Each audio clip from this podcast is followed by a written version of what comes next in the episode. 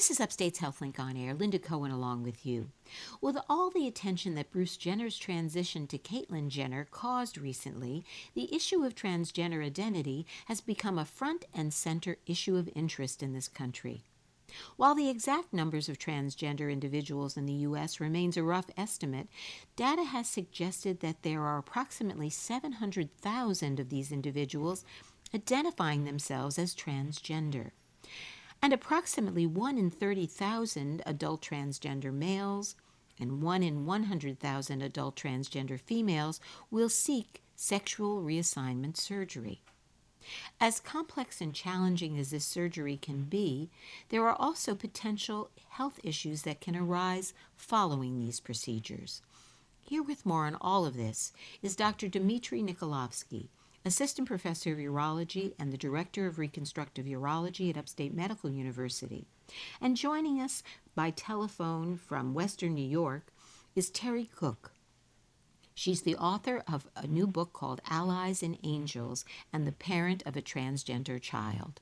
Thank you both for coming in. Welcome. Thank you for Thank having you, us. Linda.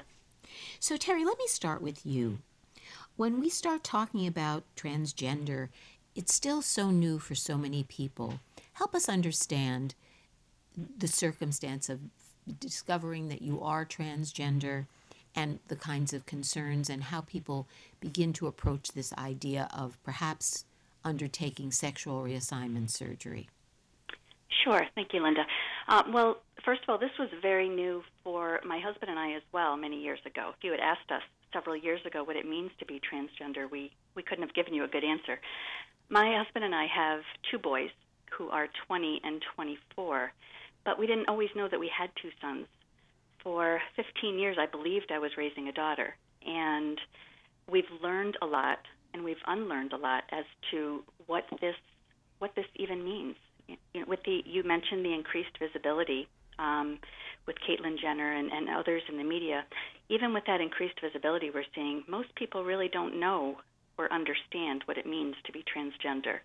And my husband and I, we have, have learned a lot. We've had a very urgent and compelling reason to learn because our, our son's life depended on it.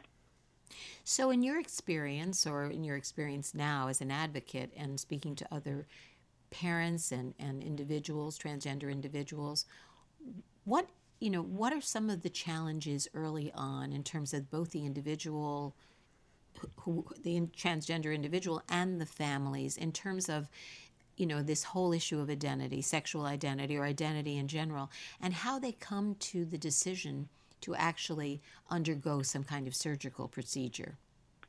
Sure.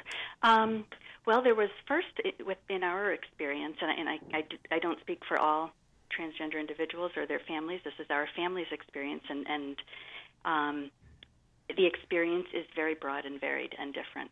In our family's situation, a, a, a good deal of the struggle and the challenge came to really even understanding that our child is transgender. Um, and, and, and I will, it helps in this context to understand um, the difference between gender identity and sex or assigned sex at birth. My child was assigned female at birth. I thought I had a daughter. And your sex refers to someone's body, the, the physiological and, and anatomical characteristics. Um, when a child is born, the parents and doctor look between the legs and say, you know, you have a boy or you have a girl. Um, that's the assigned sex at birth. Gender identity is a person's own understanding of who they are, of, of knowing whether they are male or female. It's gender identity is is in your brain. It is an internal sense of knowing who we are. And for most of us, um, we sort of take that for granted, and, and, and gender and sex are sort of, um, you know, lumped together as one and the same. I, I always certainly did take it for granted. I was assigned female at birth. I always thought I was a, a woman and felt comfortable with that. But for a transgender individual, uh, like my son, for example, was assigned female at birth, he always felt that he was a boy. From his earliest memories, he always felt that he was a boy, but was not able to articulate that for us, to explain that to us. Um, gender identity is um, children actually know their gender identity as young as 18 months, 18 months to three years. Children know their gender identity. And we all have a gender identity. We all do. For most of us, it's aligned with our assigned sex, but not for transgender individuals. Now, so, what led, in your son's case, what led him to the point of the courage, perhaps, to undertake this kind of gender, gender reassignment surgery? Sure. Uh, well, for my son, it wasn't until puberty, uh, until his uh, middle school years, that he was even able to articulate this, to come out and say, you know, I I am a boy. This isn't something that just happened overnight. It took um, there was a great deal of, of struggle, depression, anxiety, feeling that he didn't fit in, feeling that um, there was something that was not aligned within him, but not be able, being able to articulate it. Um, by the time he was able to actually communicate to us, and we were able to um, understand through many different doctors and therapists and professionals and specialists that, that our son actually is transgender, that our son is a boy, that he had a male brain inside what we thought was a female body. Um, that was after several years of um, difficulty, anxiety, depression, struggling. So when when the time came when, when we were all at that place of of knowing of knowing that that our child actually was a boy. Um, I, I don't want to brush through that and make it sound as if okay, one day our, our, our child came to us and said, "I'm really a boy," and then we said, "Okay, well let's let's move forward then." Um, when we got to that point, um, tr- transition is different for everyone. Transition, so, so our child, we understood, needed. He had such dysphoria in his body. He had such um, moving through the world, being seen and perceived by others as a woman when he knew he was a man. Um, his his discomfort with his own body was very severe. He um, he needed to make changes to be able to move through and live his life and be and, and move through the world as a man. He needed to make changes, and for him, and for many people, those transition involves hormones and it involves surgery. It doesn't for everyone but for the the choices, um, the dis- what was necessary for him with in consultation with the professionals we were working with um, and with my son. Um, it, it, it was a a, uh, a long and difficult process. I don't want to.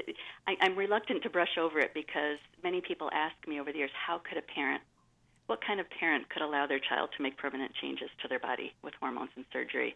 Um, you know, how could a child know? These were decisions um, to seek this care based on an extended period of time working with medical professionals on what he needs. Okay, well, I'm going to just interrupt you for a minute because I want Dr. Nikolavsky to help us understand what takes place when we talk about gender reassignment surgery, just very briefly. Thank you. Um, so, I personally don't do this uh, uh, big surgeries, at least not yet. I'm a urologist, I'm a reconstructive urologist uh, that was trained in uh, trauma, uh, male reconstruction, female reconstruction, and I started here at Upstate in 2012, and really never was exposed to transgender uh, reassignment surgeries and but help us understand i know you don't do that specific surgery at this point in time and i know you're doing some help for those kinds of surgeries following them but what actually takes place just very briefly in terms of female to male male to female? What goes on? uh, so those uh, uh professionals those reconstructive surgeons that do uh, this operation at least in the united states and most of the world they follow the guidelines of uh, World Professional Association of Gender, Gender Health, and uh, they publish the standards by which uh, this uh, this process goes. Uh, so it starts with uh, living in a new gender role for at least one year, taking appropriate hormones depending on which way the re- reassignment goes for another year um, they have to receive two letters of recommendation uh, for surgery from uh, mental health professionals, two independent letters recommending the surgery. And then usually it's done in a staged approach. Uh, first, the top surgeries are done, the breast surgeries are done again, depending on uh, which, which direction. direction. And then finally, if patient des- uh, desires, the very final step is the uh, genital reconstruction, and there are many ways to do it. If you're just joining us, you're listening to Upstate's HealthLink on Air. I'm Linda Cohen, along with urologist Dr. Dmitriy Nikolavsky, and actually author Terri Cook, who is also a parent of a transgender child. Um, so let me get back to following this kind of surgery, Dr. Nikolavsky. There can be I mean, I know you don't actually do the, the original surgery to make this gender reassignment take place, but there can be problems, not in every case, but in some cases following this kind of surgery. Tell us brief, briefly what those are.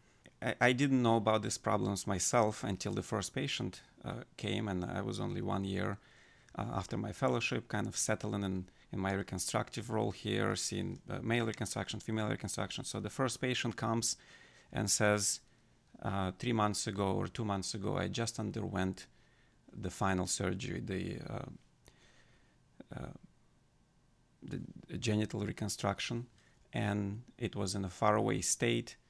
Uh, I'm local, and I, I think there were complications because I still can't urinate. So I, I immediately felt very, very uncomfortable because I never witnessed or experienced anything like this. Um, I can see all kind of tubes sticking out, and I don't even know what what to expect. So uh, I had to go from known to unknown. This is our practice in reconstruction. You start where you know and, and move towards unknown territory. So I had to call the original surgeon, uh, and it was very uncomfortable conversation on the phone. I, I don't want to be the guy that uh, tells another surgeon, "Hey, you had a complication." So it was a kind of following a uh, thin line, walking on eggshells to say, uh, "This is this is your patient. I'll take take care of this patient. Uh, I think this is what needs to be done."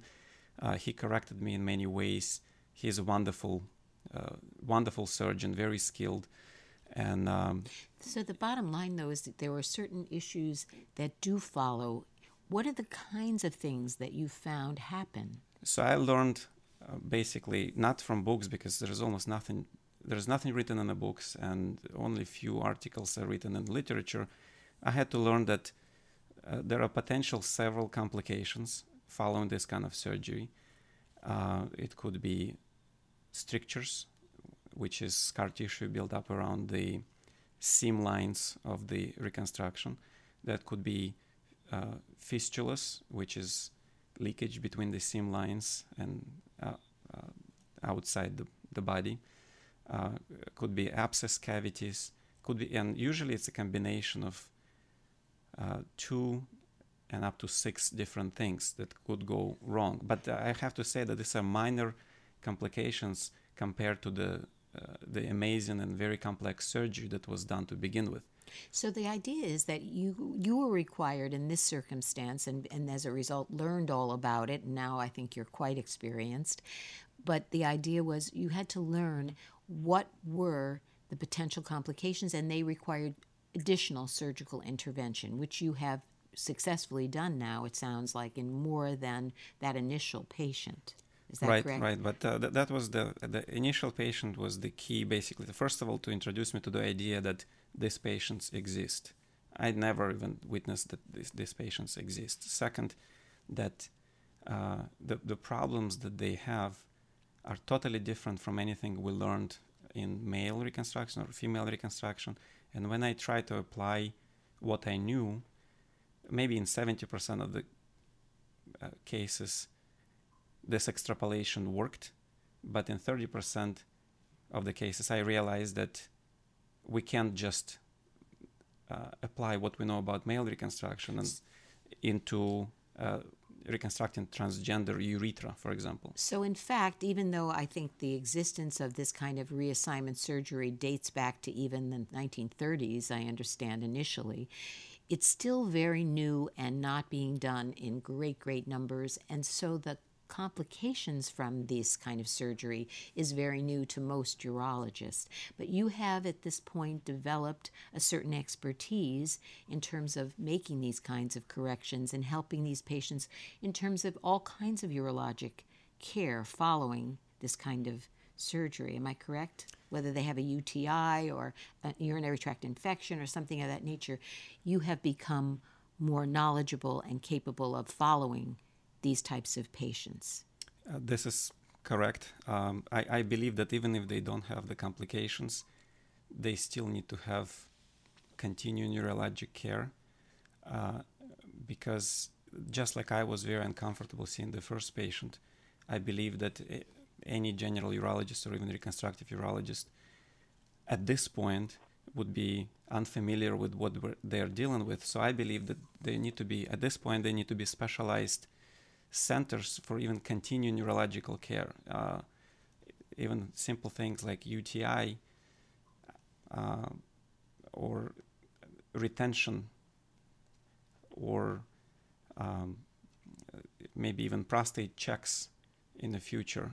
Uh, I, I just don't don't see how uh, urologist that was not exposed to this kind of education uh, would be comfortable right. taking so it, care of these patients. It is really kind of a sub, sub, sub specialty at this point. Let me turn back to you, Terri, in the little bit of time we have left.